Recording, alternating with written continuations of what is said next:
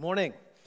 Still really good to see you guys, even though I'm looking over masks. Someone asked me last week what that what that's like. I said it's weird, man. Is it weird for you? It's weird for me, but we're to do it. We're to tunnel through. And here's the reality. Today, we're between the series. We finished a series last week, and it was so good to have everyone in the room to finish that together finally. But today we are looking at starting a new series next week. And that next week, I'm really excited to get into the book of James and look through the trials we face and what Jesus seeks to teach us through those trials. We're going to walk through that for a moment. We're going to go verse by verse. But today, God has been like allowing me the opportunity to just kind of think on this from this vantage point. How many of you ever had uh, family meetings growing up? And how many of you, as parents, have family meetings with your kids? And everyone kind of, like the moment someone says, hey, family meeting, everyone goes, oh, geez, what's dad going to say now, right? Kind of like, what's dad got to say? Okay, so I'm not dad, but I think dad has something he wants to say. Okay? God burdened me like well before quarantine, and quarantine has only served to fan the flame of what God has for us today. So we're going to look at two passages, one in the old, one in the new, and neither of these people, neither of the folks who wrote these passages, they're not dad either, but they they're writing on behalf of dad. And today we're going to have a little family meeting, so buckle up, and we're just going to see what dad has for his church today. Okay, is that all right? All right. Father, we love you. Thank you so much for loving us. We pray, Father, you'd speak to us by your Spirit. And Father, in the name of Jesus, we ask these things. Amen. So uh, I'm going to read immediately from 2 Corinthians 5 because these are the words of Paul. Now, I want you to understand the passage I'm about to read is incredibly convicted and it's incredibly convicting. Paul's writing from a place of deep and visceral conviction. Like he feels this really lowly. And the, and the reason he does is because he came from a place and he was moved to a new place. He came from a place of really uh, struggle as a kid. He fought through a lot. He was gifted, but he fought through a lot. He was a scrappy kid who aspired to become Jew of the Jews. And then, in his aspirations, in his aspiring, in his fame and his acclaim, something was birthed during the middle of all that, and it was the church of Jesus. And that stood in the way of him really becoming everything that Judaism had promised him.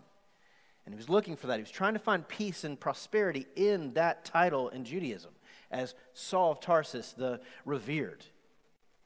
And so he took all his frustration, all his anger, all of his hurt, and even his, like, like he killed the people of the church until God knocked him off his horse.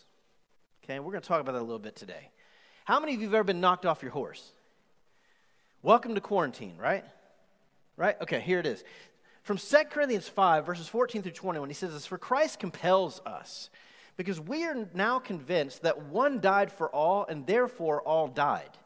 And he died for all, that those who live should no longer live for themselves, but for him who died for them and was raised again. So from now on, we regard no one from a worldly point of view. Though we once regarded Christ in this way, we do so no longer. Therefore, if anyone is in Christ, the new creation has come, the old is gone, the new is here. All this is from God, who reconciled us to himself through Christ and gave us the ministry of reconciliation. That God was reconciling the world to himself in Christ, not counting people's sins against them. And he has committed to us a message of reconciliation.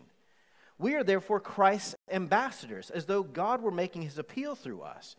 So we implore you on Christ's behalf be reconciled to God. God made him who knew no sin to be sin for us, so that in him we might become the righteousness of God. And what Paul is saying here, first and foremost, is this that we have to, as the church, remember. We have to remember where we've come from we have to remember that if we if we want to reconcile, we're not going to reconcile unless we first remember where we have come from. So we won't reconcile when we don't remember that we were all once slaves. Enslaved to sin, enslaved to selfish ambition, self absorption, enslaved to our own selfish desires. We were all once slaves. Now, throughout Scripture, we see God taking the people of God, whether it be the Israelites or the New Testament church, we see God taking the people of God and allowing them in their prone to wanderness, in their idolatry, turn their attention, turn their heart back to Him. And it typically comes through trial and pain, it comes through a difficult time. Like the people of God were slaves in Egypt for 400 years. And then when they were led out of that, in fear, they didn't just take the promised land, they wandered in the wilderness for another 40. And here's what God said through the hand of Moses to those people. In Deuteronomy 6, which is a pinnacle passage for the, the people of, the, of Judaism, this is where you find the Shema, the thing that their leaders quote and pray three times a day. This is where you find the very two greatest commandments. Moses writes this The one who was their patriarch, their father, who led them out, a representative of the God who loved them, promised a Messiah would redeem them. He said this when the Lord your God brings you into the land. Now, the land was always a precursor to what salvation eternally would be in the Messiah. It was just a manifestation here on earth of what it would be like there. But he says, When the Lord God brings you into the land he swore to your fathers, to Abram, to Isaac, to Jacob, to give you a land with large, flourishing cities that you did not build, houses filled with all kinds of goods that you did not provide wells that you did not dig, and vineyards and olive groves that you did not plant. Then, when you eat and are satisfied, be careful that you do not forget the Lord who brought you out of Egypt and out of the land of slavery. He saved us and made a way for every single person in this room and every single person through history when there wasn't a way in Jesus. And I'm going to I'm going to ask you how many of you have a tendency to forget that? How many of us have a tendency to forget that we had no way apart from Jesus, but sometimes we have a tendency to, just like we sung for years through that faithful hymn, that we're prone to wander. Lord, I feel it.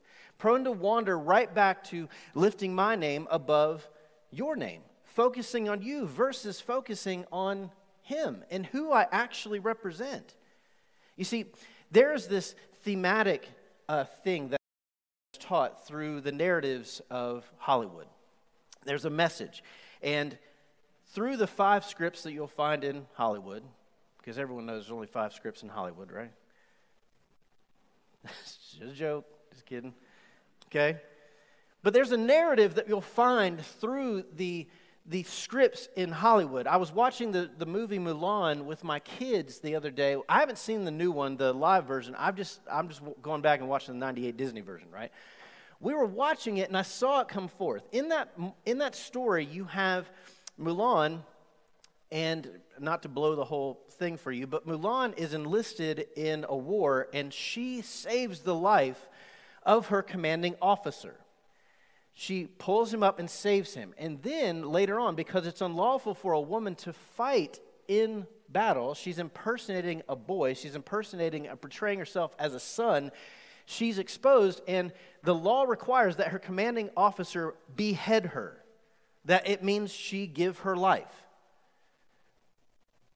As he takes the sword, he looks at her, throws down the sword, and says, A life for a life, my debt is paid.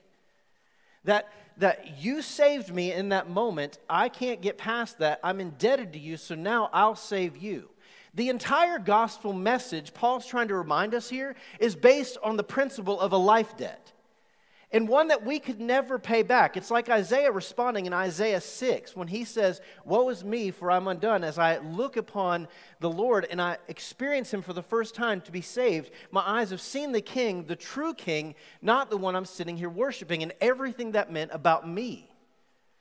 He says, He stood there and he says, My lips are unclean because I've paid homage to the wrong king. And after God shows him the painful process of purging, God asks a question Whom shall we send who will go for us? Who will use their mouth for me?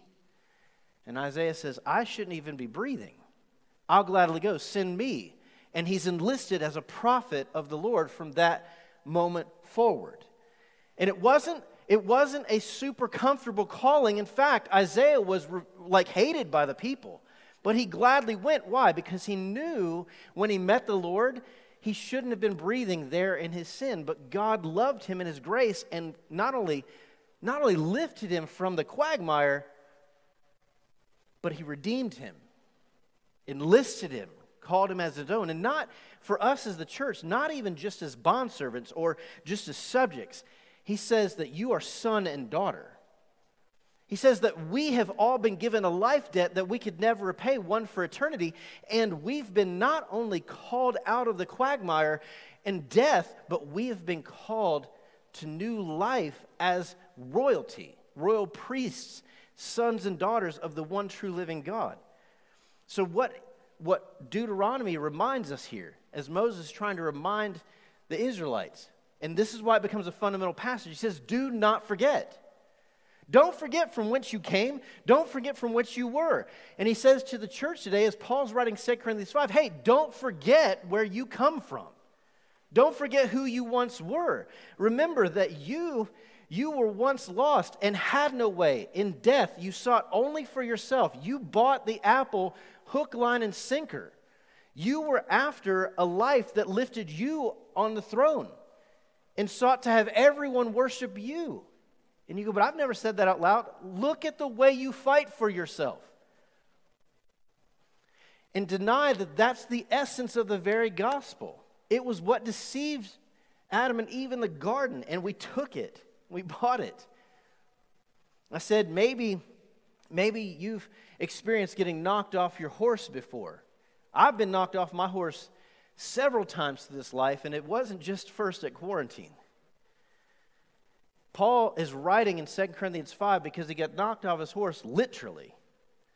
He's on his way to Damascus to imprison those who are of the way there because they stand in the way of him aspiring to become everything Judaism has to offer. He thinks that in that title, in that prestige, he'll finally have peace and joy and happiness. He'll finally have what his heart has craved his entire life. So he is seeking to kill Christians. And God goes, with a shining light falls off his horse and a booming voice Saul of Tarsus, why are you persecuting me? Why do you continue to kick against my leading you, my prodding you? I'm trying to get your attention. I'm trying to tell you that my son Jesus was the Messiah, that you've become a master of the law and you've been waiting on this whole time, but yet you keep imprisoning, you keep killing people who worship him.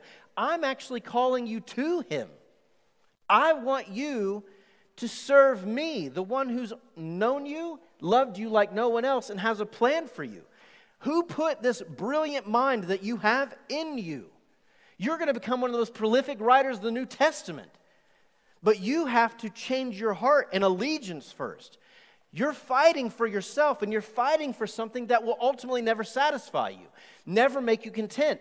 You have to come to me. And out of that experience, here's what's amazing. How many of you know that it takes time to develop in the way of Jesus? Like it takes time. It's not like automatic. Like Saul of Tarsus immediately was blinded, walked into Damascus. Ananias, who's the leader of the way there, anoints him, baptizes him, prays over his eyes, scales fall off, and he can see for the first time. He immediately goes into Damascus, starts telling people about Jesus. But here's, the, here's what happens people don't receive it. Why? Because they don't trust this guy.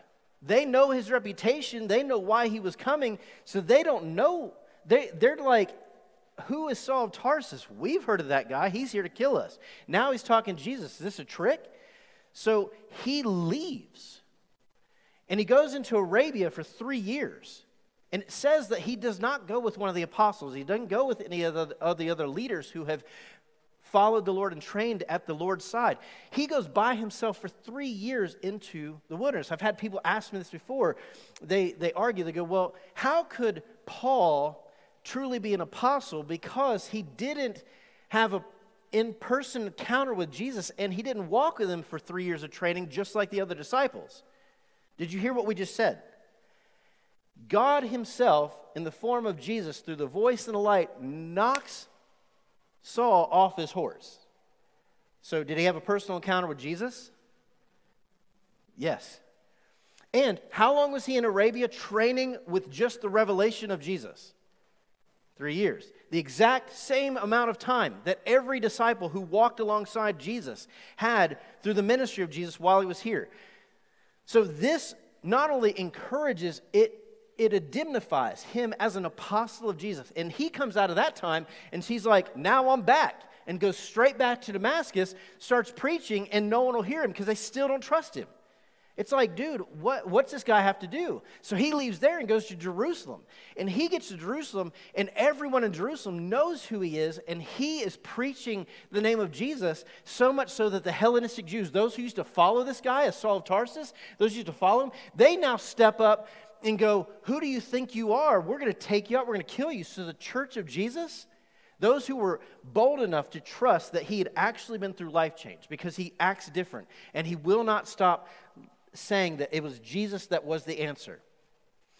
They come to him and go, Hey, Paul, if we don't get you out of here, you're going to die. Like your zealous nature may be great, but it ain't time. Because the Jews, they're going to kill you like they did Jesus. So what do they do? They sneak him out in the middle of the night and they send him back to Tarsus where he's, where he's from. You can read this in Acts 9. At the end of Acts 9, it says, They sent him off in verse 30 in Acts 11, just two chapters later, someone comes looking for Saul. Someone comes looking for Paul in Tarsus. But you need to understand something. This is really important. And I think that we, how many of you like results and you like them immediately? Like them quickly? Okay? Between 9 and 11 of Acts, it wasn't one day, it wasn't two, it wasn't three months, it wasn't a year. Wasn't two, wasn't three.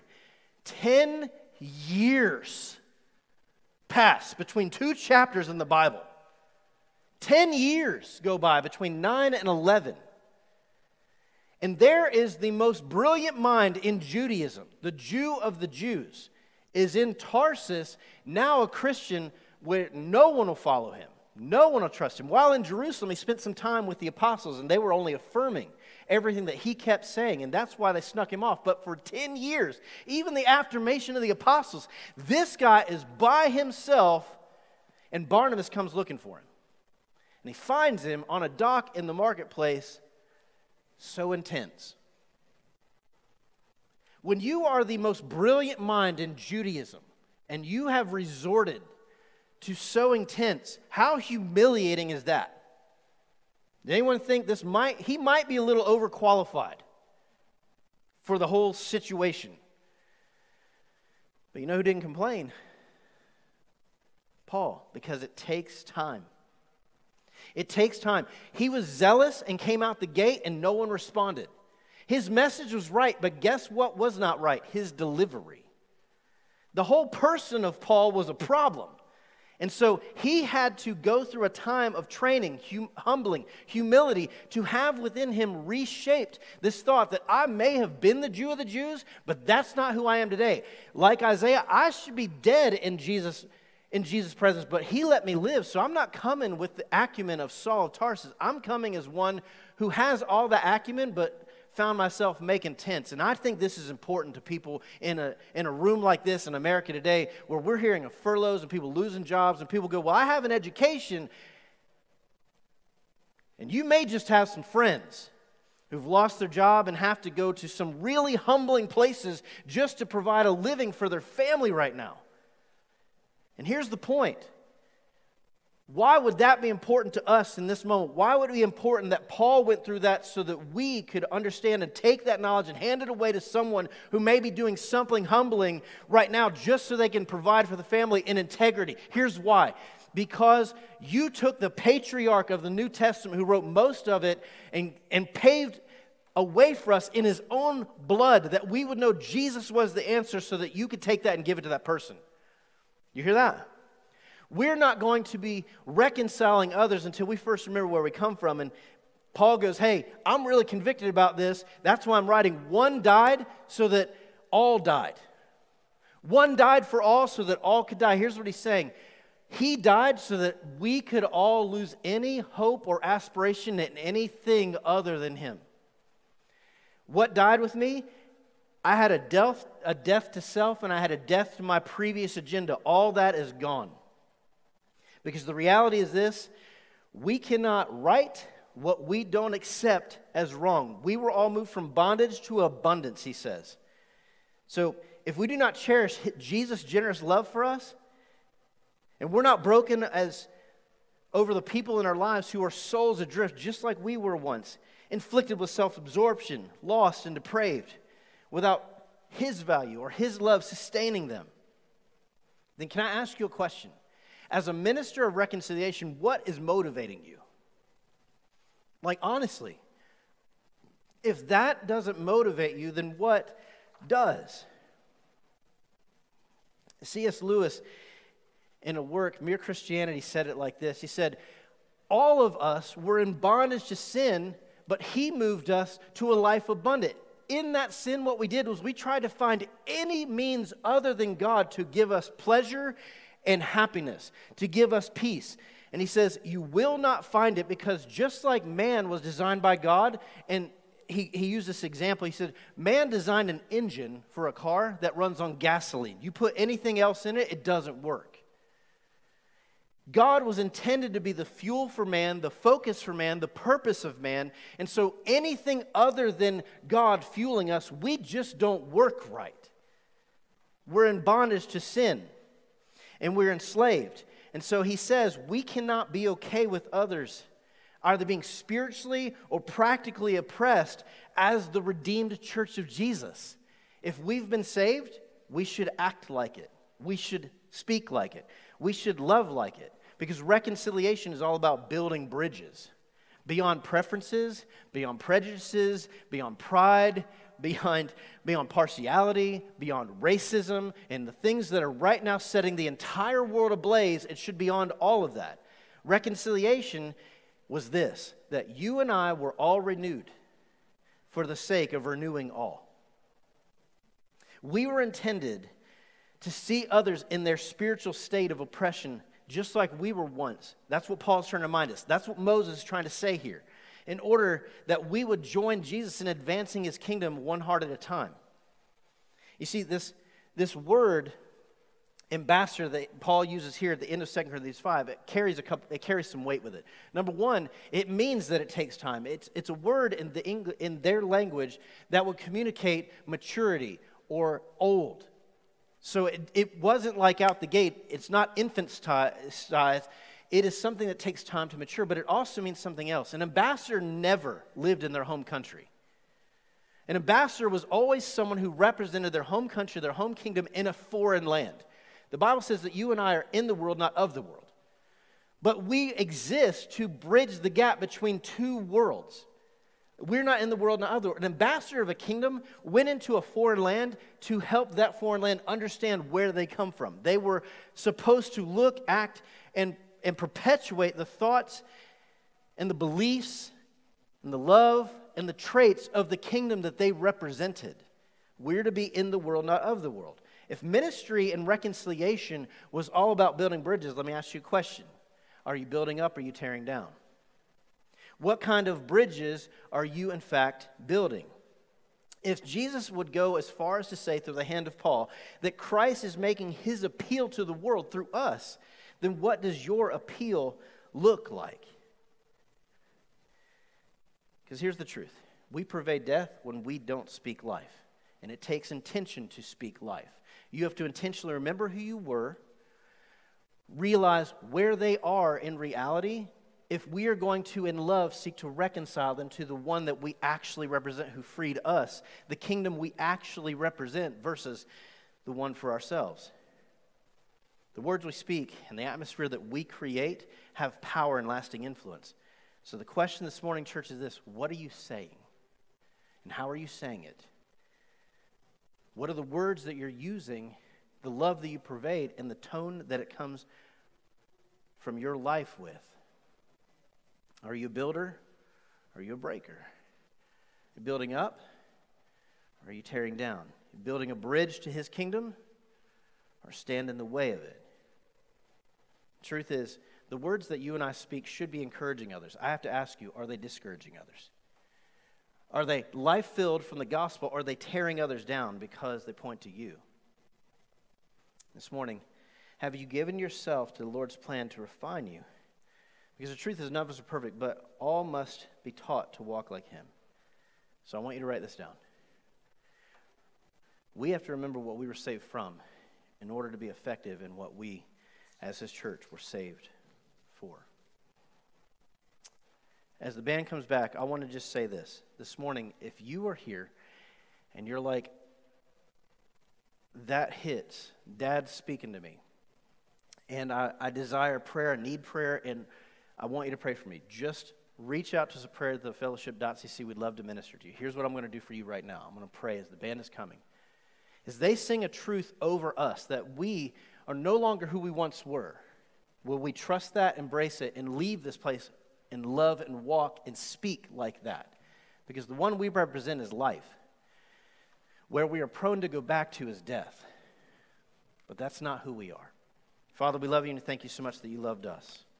And this morning, you redeemed us that we would speak life, that we would live as people who represent your name, Jesus.